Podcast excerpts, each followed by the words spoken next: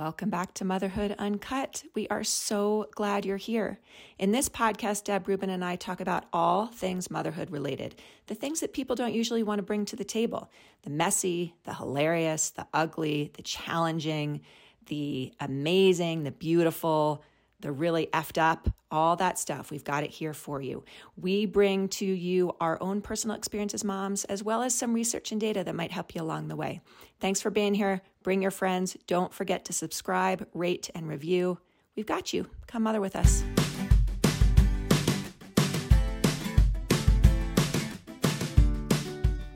Hey there, listeners. This week I have part two of my really informative interview with Deb Rubin, my girl and co host, about adolescence and really learning about what's happening for our kids during that stage of adolescence.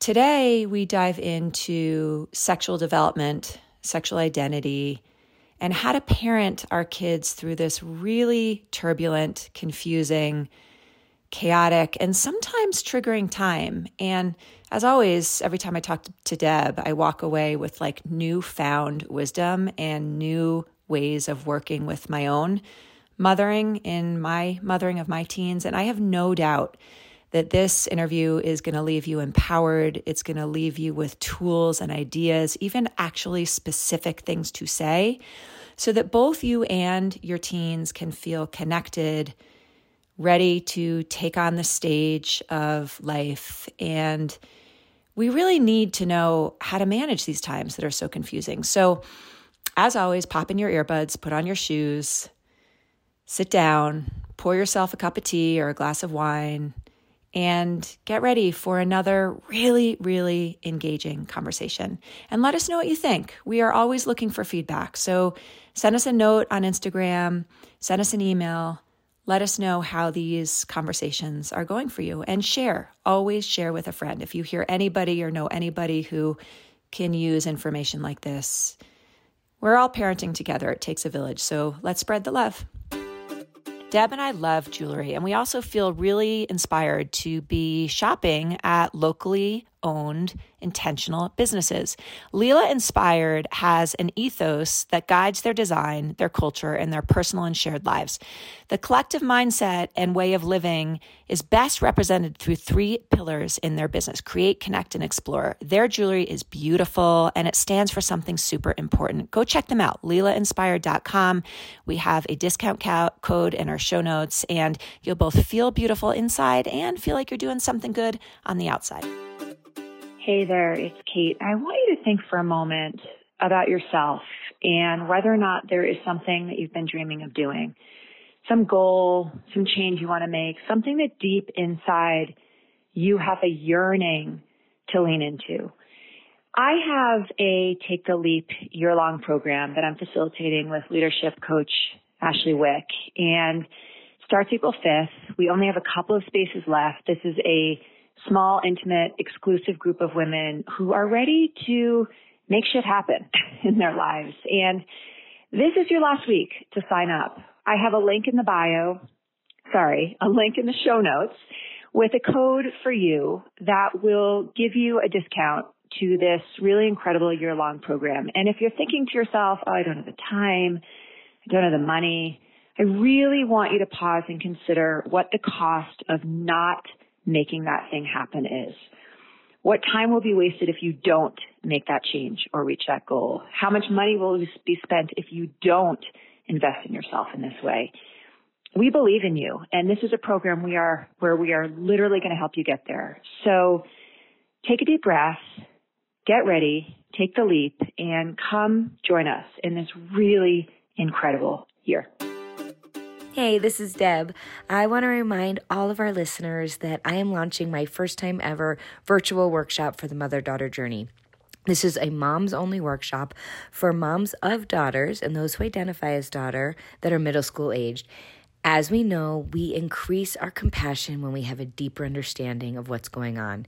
In this workshop, you're going to learn the ins and outs of what is happening for a middle schooler and tons of strategies to enhance your connection and increase your confidence and find some humor and levity in this journey. So please join me. Again, the promo code is Motherhood Uncut. I would love to work with you. Hi, Deb. We're podcasting on Zoom today. I, I feel like people wouldn't know that if they weren't watching us on screen, but I'm just going to acknowledge that, like, here we are talking to each other over video.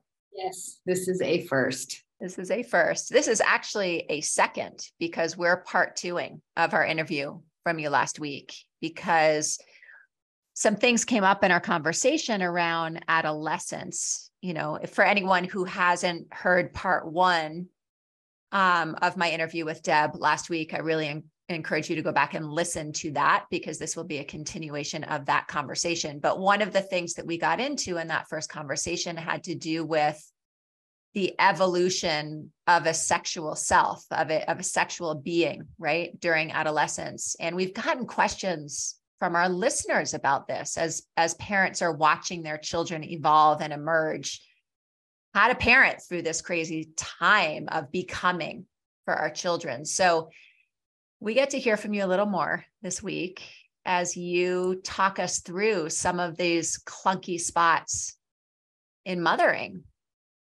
Will you start us off, Deb, by just catching all of us up on this part of the conversation? You know, just this idea of evolving sexual beings, sexual selves during adolescence? Absolutely. Yes. Um, I mean, I think where we left off was that really the nature, the biggest changes that happen in adolescence are this like bursting of awareness in every way this idealistic thinking that comes in big time that's like, oh, I could have the perfect mom and you are not perfect. And that can cause this confusion. And, you know, I think I mentioned this last time in that idealism, we know that down the road, they're going to learn very quickly that things are much more real and that that can be both liberating and disappointing. But right now it's actually really important and natural for them to be thinking in idealistic ways. So as parents we want to actually meet them there. And that's another way we get to pull out their curiosity and pull out their wisdom. Um, we talked about egocentric ism. And then we talked about this explosion of sexuality. And I would say if we're kind of looking at adolescence as a whole, those are the four things we want to really pay attention to. And all of that leads to this term that I borrowed from um, Gordon Neufeld of the emerging self. And yes is a beautiful expression because it really it for me it softens my whole gaze around the irritation that we can often experience with adolescents because i can visualize them just blooming into these beings that are just so incredible.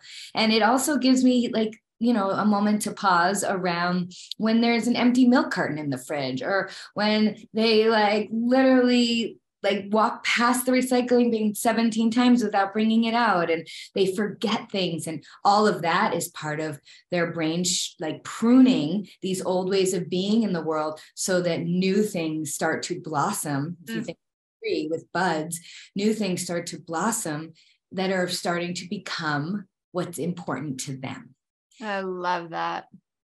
Um thank you there's something else I want to say that I was uh, one one thing that you and I, Kate, we both really feel strong about is that on this podcast we talk about hard things and we but we also don't want to go into like the hard doom and gloom. We actually want to really leave our listeners with a sense of hopefulness agency, some ideas, some curiosity, and compassion for the whole process. And so I actually want to be really clear that I'm going to talk about sexuality today. I am barely going to skim the surface of some of the really intense parts of it all. But I want to remind us that this is not an emergency.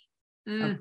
Parenting an adolescent is not an emergency, and it can often feel like one around sexuality and our culture and all the real shit that's going on in the world today. But it's not an emergency for most people. I mean, there are emergencies out there, but you know what yes. I'm saying.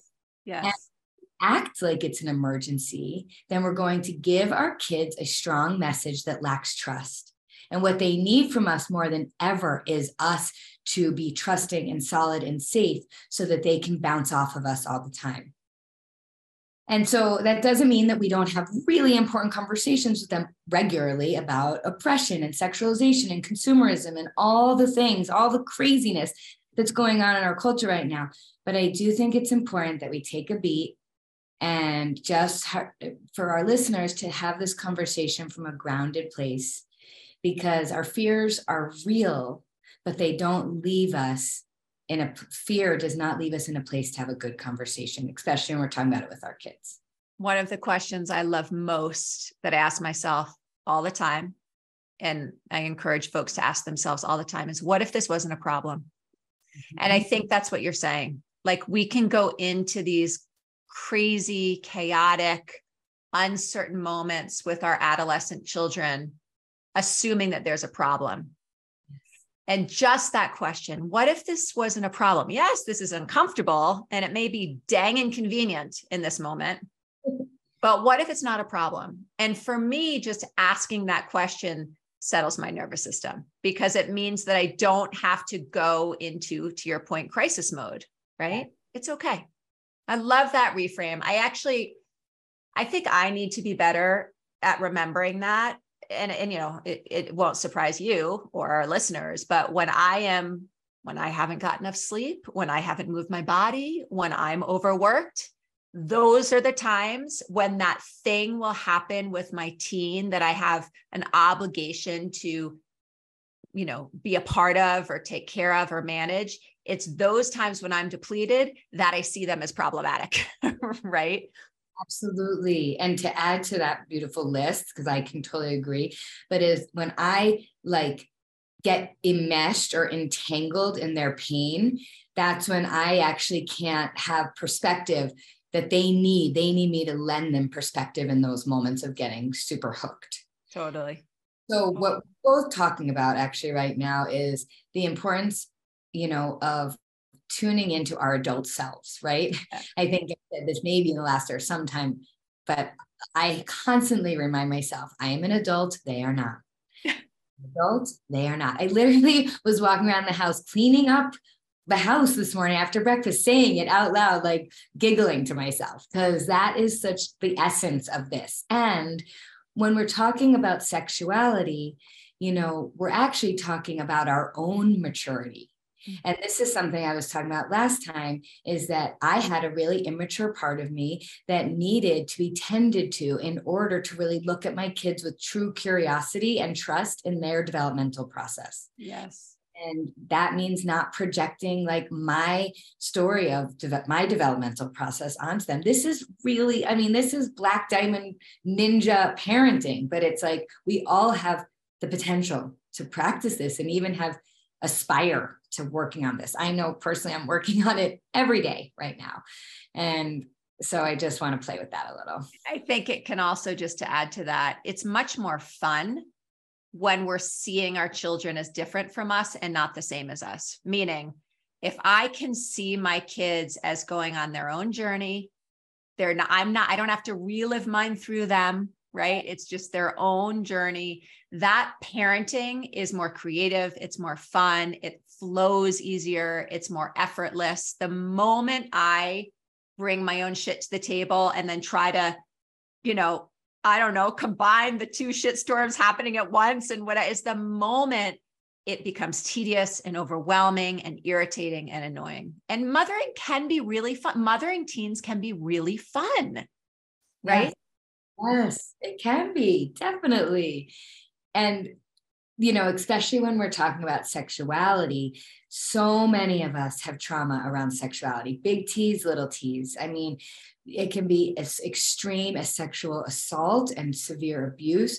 And it can be a little t of being sexualized, of being looked at inappropriately, of being on display and getting attention that you weren't ready for. And these are, this is actually um, when we can really project our fears when we haven't really even tended to those inner traumas. So I, I guess I also want to remind all of us that this is a time as parenting, when you're if you're parenting an adolescent, to start to do some inner work around that because that can get really murky as your kiddo is becoming a sexual being.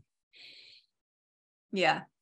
Will you take us? Let's dive in a little bit more to this. And I think a place I would love to start, although I don't know that we need to spend that much time here, but you made a comment last week that I've been thinking a lot about about this a way in which our teenagers bodies may be changing and growing and developing at a different rate than their emotions are because you made this really very clear cut and obvious statement which is yeah you know the moment a girl gets her period is the moment her body is capable of carrying and having a baby, right? So physically, her body is quote unquote ready for yeah. motherhood. But the psychological and emotional piece around sex and sexuality may not be in line with that. And I find that concept interesting. I'm wondering if you could just take a moment to speak to that. What are your thoughts on that? Yeah, absolutely. I mean, first of all, when I want to remind all of us that we are sexual beings from the moment we are born to the moment we are we die. Thank you. That's an interesting reminder. Yes, because sexual beings doesn't mean we are actively having sex. It means we are with our bodies. We are in touch with our genitals. We have a sense of who we are. We work with our gender. We work with our sexual orientation. I mean it's it's this whole big encompassing and senses. We're in touch with our sensuality. I mean all of that is under this beautiful umbrella right? Mm.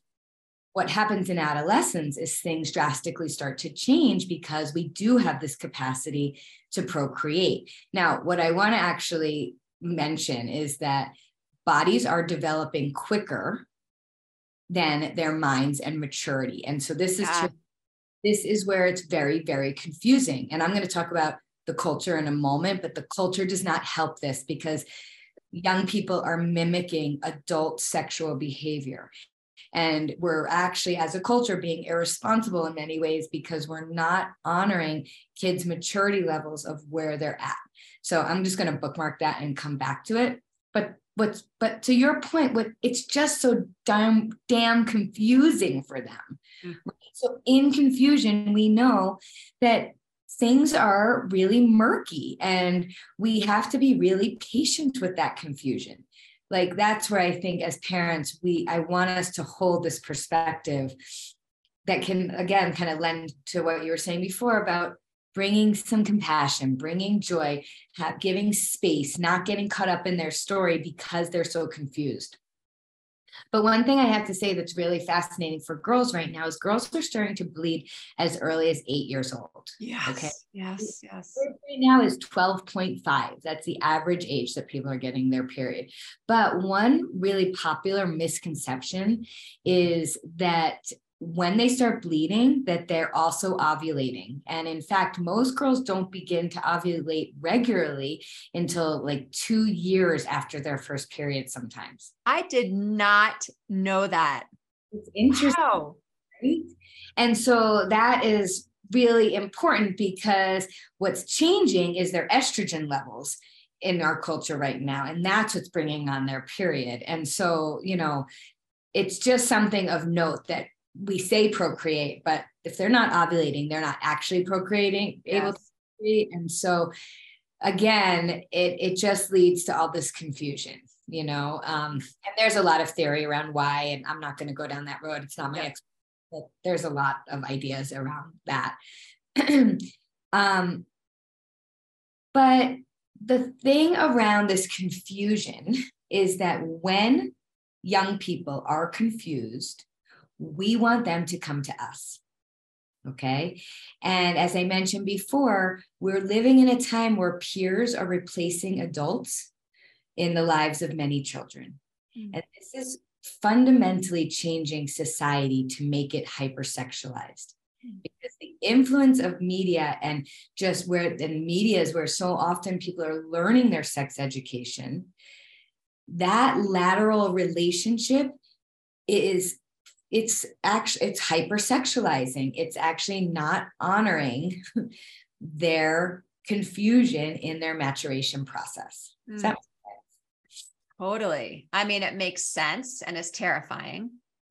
And it's interesting because let me tell you what's going through my mind as you're talking, which is a little, conf- I, I, it's like confusing for me because I think in many ways what you're saying is, if I combine our conversation from last week, it is normal and appropriate for adolescents to go to lean into their friends for identity for belonging right? That the the rea- that that is part of the reality of this stage.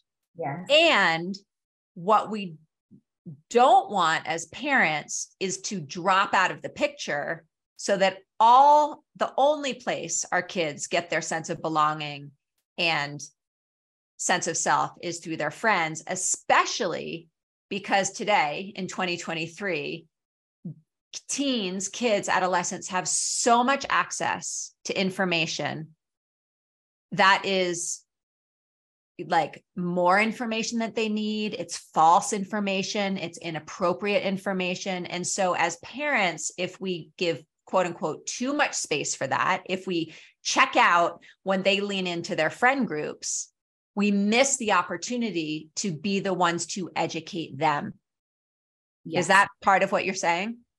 You got it. That is so spot on. And the only thing I would just change a little bit is checking out is one extreme. Yes. I actually want to encourage parents to feed the family attachment more than we think we should be. Mm. So, your point, yes, it is totally normal to lean into friendships. And, and let me actually differentiate something. In the middle school years, the family system is still the center of their worlds. It is still their inner circle. So as kids are like really kind of playing in the sandbox with all these other peers in middle school, if if a kiddo's not finding their people, or which most of them aren't, you right. know, floundering around, they're doing all these things. That is really very normal. We I don't want us to think that the peers are more important in these younger years. So I want to be really clear about that. And even in freshman and sophomore years, where people are like, okay, it's it's all about the friends now. Like, yes, it is. And it is still really all about the family too. Like, well, and what I'm noticing for my high schooler, my 10th grader, that those friend groups have not really stabilized yet. There's a lot of coming in and coming out. There's a lot of movement. And so i get i'm seeing what you're saying in a new way as you describe it this way because what is consistent is us. Right. So those friends can come and go. They can have there can be drama. There can be you know moving over to this friend group but when they come home when she comes home she rests in this familiarity and stability and trust here that's right and actually, when they are getting their really important proximity needs, meaning a sense of closeness, a sense of being seen and met, a sense of belonging. The things when they get that at home and they're not getting that consistently out there, they will be more resilient out there. I and love that checking out, like you said, it's extreme. We want to raise the bar even higher for us. And we need to work harder these days because of the, the culture we're living in. Mm-hmm. So that's that's where I feel just really strong. You know, there's this other piece, and that we part of this stage of adolescence is there's a deep hunger for closeness, but it's really confusing because they're also wanting separation from family okay? But if they're if they're already peer oriented meaning you are seeing that their peers are overriding the family values the family needs the family you know communication that is a red flag for you to actually it doesn't mean you're screwed at all. It just is an invitation to come back put go backwards a little and find new ways of being together as a family. Find different ways like of connecting before directing like we ended the last talk on. Mm-hmm. you know find different ways of really listening. Because if they are seeking and hungry for closeness and they're getting it from their peers then we should be fearful that they're going to lean into sameness and a quest to feel normal and that that is going to make them make sexual decisions that are not um, that are just not coming from a place of love and and connection and more of a place of wanting to fit in and be normal. That was going to be my question. I love that you just said that because when i hear you say my question was because kids at this stage are yearning for closeness and connection is that part of where they get confused between what that means. I don't think i'm asking the right question but how does that overlap with this curiosity around sex and and sexual connection? So the curiosity of sexual connection and they are freaking horny okay? Yes. Is really that's all really normal the curiosity the feelings the masturbating the crushes the this the wanting to be close and all of that is really important what we want to help them be conscious of is their behavior mm their decision making, of the, having a voice, and not getting caught up in sameness and fitting in. Mm. And, and coming back to what do I want? What does my body telling me? How do I choose someone that really makes me feel good? And that's actually like another place where parents, it is our job 100%. It is 100% our responsibility to be the ones having that those conversations with our mm. kids. Mm again, it's like they are going to long for closeness. All of that is within the range of normal. We want to start to pay attention if they're seeking it outside of the family more than not. Right. And then it, and then let's dive in a little more to what it can look like when what the risk is. Let's talk more about what the risk is when our when our teens look for it and long for it mostly with their peers. Like I think of the stories I hear about young girls, as young as middle school, but certainly in high school, giving a lot of blowjobs, mm-hmm. right? That's just one example, right? There's plenty of examples. That's just the one that comes to mind of how there can be this sense of belonging right? This sense of being part of the crowd, this sense of doing something that will make someone like you more, right?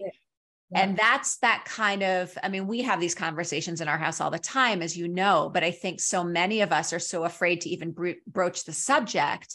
But this is what happens, isn't it? When we're not really talking about the decision making and the actions around this. Can you speak to that? Yeah, I mean, you just said it all. I mean, again, it's like, so what you just described is someone trying to find them sense of their sense of self outside of the family. Okay. And so where we have a the, the power of the family strength is to really again i know i sound like a broken record but meet them with curiosity and really not and not judging and criticizing. When they are showing vulnerability to us and they are opening that is your like moment to just lean in because that's where they feel seen and reflected. And if they are getting that consistently from us mixed with like you said healthy communication they are they might still totally explore. I mean and that's none of that's wrong. It's just that is a way to slow it down a bit and give them more that we want them to be a little more deliberate because that's kind of one of the things that we're really losing. And this is actually another piece of um, the reason i said we need to kind of this is a time to really deal with our own stuff is because if we are having blocks around how to communicate around sex sexuality body safety awareness all the things then they are going to lose trust in us if we can't hold it and they're going to go seek it out from someone else. Mm. And if you as a parent don't feel like you can have that conversation, then you need to find another trusted adult in your life that can help you have those conversations. Mm. This is where the village mentality of adults and hierarchy is unbelievably important. So they're not getting it from their peers. I'm also struck when you're talking about that around the value of having our community to talk to. Let's just say it's a community of mothers to be mothers of both boys and girls, right? Yeah. Like I'm aware that my lens in this conversation is around mothering daughters, right? And there's a way in which, as mothers, we're all in this together, right? Whether we have mothers or sons or daughters, in, in how we're talking about this, so that our children, regardless of how they identify, male, female, who their partners are, are all coming at this with the same sense of stability and health and curiosity, right? That we're really educating all of our kids. Absolutely. Yeah. My lens from the moment we started this talk was for all genders, really. Well, I know. I'm just reflecting, like, I, I'm my questions are coming as a mother with daughters, right? And you bring up a great point. I from one thing I named at the end of our talk last time was that we want them to have feelings. Feelings are really good and vulnerability is really good. And you know, vulnerability is important because it captures the aloneness, the insecurities, the loss, the sadness, the discomfort that's all coming from this differentiation process. But when kiddos are distracting themselves from those feelings, they're becoming hardened to vulnerability. Mm. Okay? And that's actually another place that then they start to lose their senses, they start to lose their pleasure feelings they you know they they lose that sense of connection and one thing we know about sexuality starting before they might be ready like having sex or having like oral sex all, you know everything under the the umbrella of sex not just intercourse. Yes. Um, when it the nature of sex is creates a potential for more wounding. Okay. This is something we we can't protect our kids from. But where it becomes a red flag is that if the wounding happens, then they start to lose this vulnerability. And that's something we want to be really mindful of. We want we want them to feel Yes. Not get defended against it. Are you following? This is leading. Yeah, no, it's great. It's leading me into wanting uh, to to really wanting you to talk to our listeners about this topic. You and I have been talking a lot about, you know, I have a child who's a sophomore in high school, and you know, I think it is um, a big, active conversation in our family around choices and ideas and thinking around sex and sexuality and you know it won't surprise our listeners to know that i just like you actually do i actually have learned to talk to my kids this way and to be open through talking with you and learning from you but it's you know it is a fluid conversation in our family you reminded me a few weeks ago when i was beginning to feel anxious about some things that the most important conversation to be having with my daughter was less around whether or not it was okay to have sex or to be sexual, right? Yeah. And more around how to say no if you change your mind. Right. Right. And let's dive into that for a minute. So glad you brought it up because again, I I don't want to come at it from a place that of to be super scary. I want to really encourage us all to just be normalizing and having the conversations. And so because then we're going to actually be we are going to be more we are going to be louder than culture okay and so so what guys and girls and non-binary are not learning comfortably is to say no. And or and that saying no is actually really difficult for them. And so because there's for all different reasons i actually had a group of girls in my living room the other day and we were talking about what, what what gets in the way of saying no. And these girls were said all sorts of really important things. But so the the question is when you change your mind things are going in a different direction than you want them to. How can you be prepared to redirect without breaking the connection? Because so often it's not it's they still really like the person that they're with. It's just there's like they're not attuned. And this is like i'm going to digress for one sec but this is a problem with you know porn and even TikTok and the things where they're getting messages of, of fake sex and not seeing what communication looks like and softness and giggles and farts and all the things that you know can happen in sex right? And to be like oh wait i actually don't want to do that anymore. This doesn't feel good anymore. That's really a huge part of sexuality. So those are the conversations i want us to be having with our girls. And granted these converse and boys and non-binary these conversations have to be short sweet and regular mm. So I want you to really keep that in mind. This is not a let's sit down and have a really heavy conversation. You will lose them. Mm-hmm. They don't want that.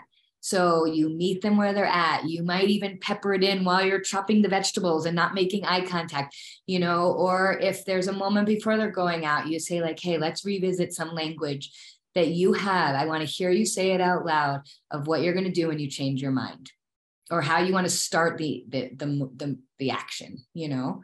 You can do that that is your right. That is your, you are 100% capable of doing that. And it is your body and it is your responsibility. But I love what you said about how to how to advocate for yourself and say no when you're changing your mind without losing the connection because when i think back to my adolescence my teenage years the times that i would continue engaging in some kind of sexual behavior sex or you know whatever is happening with a boyfriend the reason I wouldn't say no is because I would be afraid if I said no, that would be it. That's right. Right. So I think it's that it's that both and it's that yeah how do you say no how do you advocate for yourself in a way that either keeps that partner interested or allows you to continue the conversation later about maybe going back to that space that you left off later at another time right what, like, what's your, how do you advise? Great one is like, if this is true for the person, hey, I really like you, but things are moving a little fast. Or, yeah. or I really, I'm really having fun, but can we slow things down a little bit? Or not even can we? I would like to slow things down a little bit. You know, or can we go back to just kissing? I really like just kissing. Yeah. You know, and to actually hear those those words come out of their mouths because in the moment we freeze, right? Yes and when something is happening to your body that you are not comfortable with, most people freeze. Yeah. And this is where sexual traumas come in over and over and over again because suddenly the sex feels like the weapon. And it's a really scary place to be. Yeah. So I have to say something else that's kind of controversial. So I I don't know how this is going to land, but it's it's it's been kind of I've been thinking about it a lot. Great. And this is that we like we like controversy. We do to a point. Um, so um, there we are in this time right now around sexual liberation, and there's so much beauty in it, right? and there's so much openness and you know fluidity and i'm not and i'm not specifically talking about gender identity and orientation i'm talking just about being a sexual being in the world expressing your body having less shame around clothes and you know really like de-shaming yes. the we are seen as sexual beings okay now with that comes like this invitation of the hookup culture okay, which is a really big thing happening all over the world, really. But North America is extreme. And um, and it's way starting in middle school and then going well into college. And the thing about the hookup culture is that, you know, the, the youth are like, yeah, it's just not that big of a deal. You know, like we hook up, no one wants to be tied down. It's cool. We did it. And I think that a lot of people are flowing with it and moving with culture.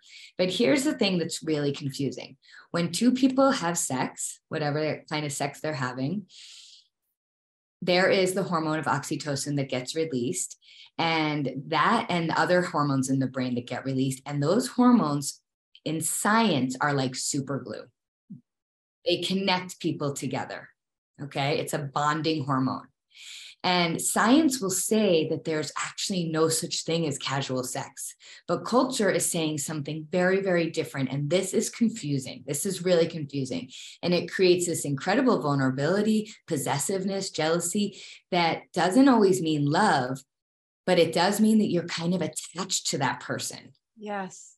And this is like so it's interesting because there's no i where i you can hear myself like tripping over my words because it sounds a little like sex mm, the values of sex based on science are more conservative. It's like sex was meant to create union. But our culture right now is saying you know sex is just it's just a thing. It's not that big of a deal. And so i just want to like open that up for people to consider and think about. And everyone's going to have their own opinions around this. And there's lots of different ways to look at it. But I personally think it's worth having the conversation with yourself, with your partner, with your kids around this contradicting nature of culture and science. God, it's so good. I actually, as you know, I'm so fascinated by the science behind our minds and our thinking and our emotions. And you're speaking to something that I've often wondered so much about and talked about, which is just when our when our our in something inside of our body is doing something that's so different mm. from what our mind is telling us, right? I mean, this is a we could go in so many different directions and we won't because there's but there's so many examples of this. And this is part of what i hear you saying. The reason i think it's so important is because back to how we started in interview number 1 around understanding adolescence is it's so fucking confusing right? And so if you're someone you know you and I, I'll say it again, although by this point in this podcast, our listeners know this there is no right and wrong. There are a million ways to view ourselves in the world right? But if we if i am someone who really intellectually believes in you know you know being with many different people right? And especially if i'm a kid right? And i'm sort of thinking about oh i just want to fool around with different people right? My brain believes in that but my body is sort of getting hooked the way you're describing, where there's an emotional attachment somewhere, or even a physiological attachment to a person, that's so, to one person, that's so confusing. Right? Got it. It's so confusing. And I agree with you about wrong and right and, and open all the openness, but I 100% think that we cannot rely, and I've said this before, on schools, friends, or the internet for our kids to learn about sexual responsibility. And sexual education and what it means to be a sexual being in the world. And I also think that it is never too young to start these conversations.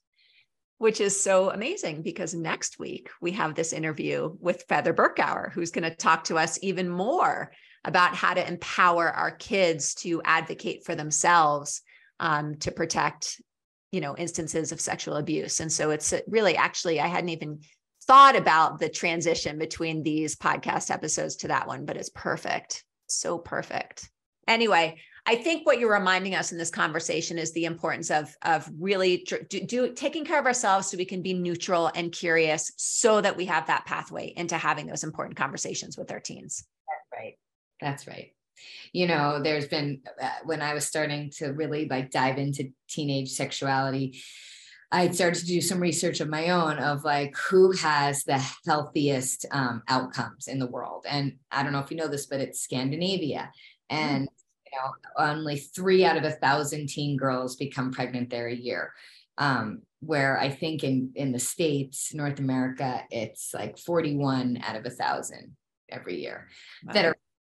And um, the reason why is that they have early sex education starting in kindergarten they're open about sexuality and see it as a positive part of life. And they have easy access to birth control STI testing and they really teach that children that they need to prepare for this part of life. And so that kind of goes, I want to turn everything on its head and really emphasize the importance of a sex positive home. Because again, this is how I started. If we come at this from all fear, then we are not going to be living in a sex positive way. And sex is beautiful, it's accepted, it's full of pleasure and joy and playfulness. You know, it is it is part of being a human. And so that's something that when we have a sex positive home, then we're open to having the conversations where all genders are accepted, sexual orientation is accepted and honored and celebrated, you know, and like, and being a sexual being is celebrated. And so that's like why I want to give you like information so you can have your eyes wide open. But then you come back to this place of really celebrating sex, right? Ah, I love it and so it's a kind of cool segue into you know what i would just ask adults listening to what would make your home more sex positive and what can you do today to think about what might get in the way and to remember that being sex positive is not saying go out and have sex like when I used to work in comprehensive sex education, we would say, This is a condom and this is how to use it. We're not saying go use this condom to have sex. You're just knowledge is power. And we want to give our kids lots and lots of knowledge about everything from emotional to physical and everything in between so that they can go out in this world equipped with tools. And that is on us. Deb, you're a gift to all the parents out there. Thank you for sharing all of this. And I will say it again I have had this conversation and similar conversations with you dozens and dozens of time times and I walk away with something new every time. So thank you. I'm so glad. Well, thank you. And I'll just put a little plug into my workshops that we do a much deeper dive around really talking about sex talk tips and identifying your own personal values so that you can come to the table with confidence. And that's what it's all about. I want all of us to feel that sense of confidence when we're having any hard conversation. Amazing. So thanks, honey. Thanks, Deb. I love you. I'm with you. I love you too. See you next time. Hey, you guys, it's Kate. We really hope you enjoyed this week's episode. And if you did, go ahead and share it with a friend. It also would mean the world to me and Deb if you would take a minute and write a review. If this podcast makes you laugh, makes you cry in the best of ways, helps you feel less alone, gives you information that's useful to you in your mothering journey, if you write a review, it will make this more accessible to other mothers like you. So take a minute. We'd be so grateful. Thanks for being here.